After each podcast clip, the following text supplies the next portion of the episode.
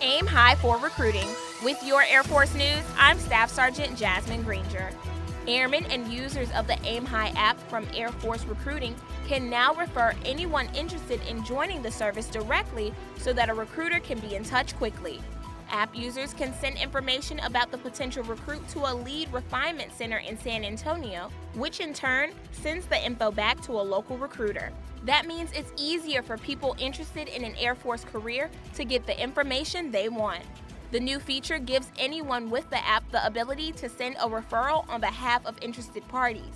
The Aim High app also gives users information about Air Force careers and allows them to take part in events, share content, and invite family and friends to follow their initial training experience. It's available on the App Store.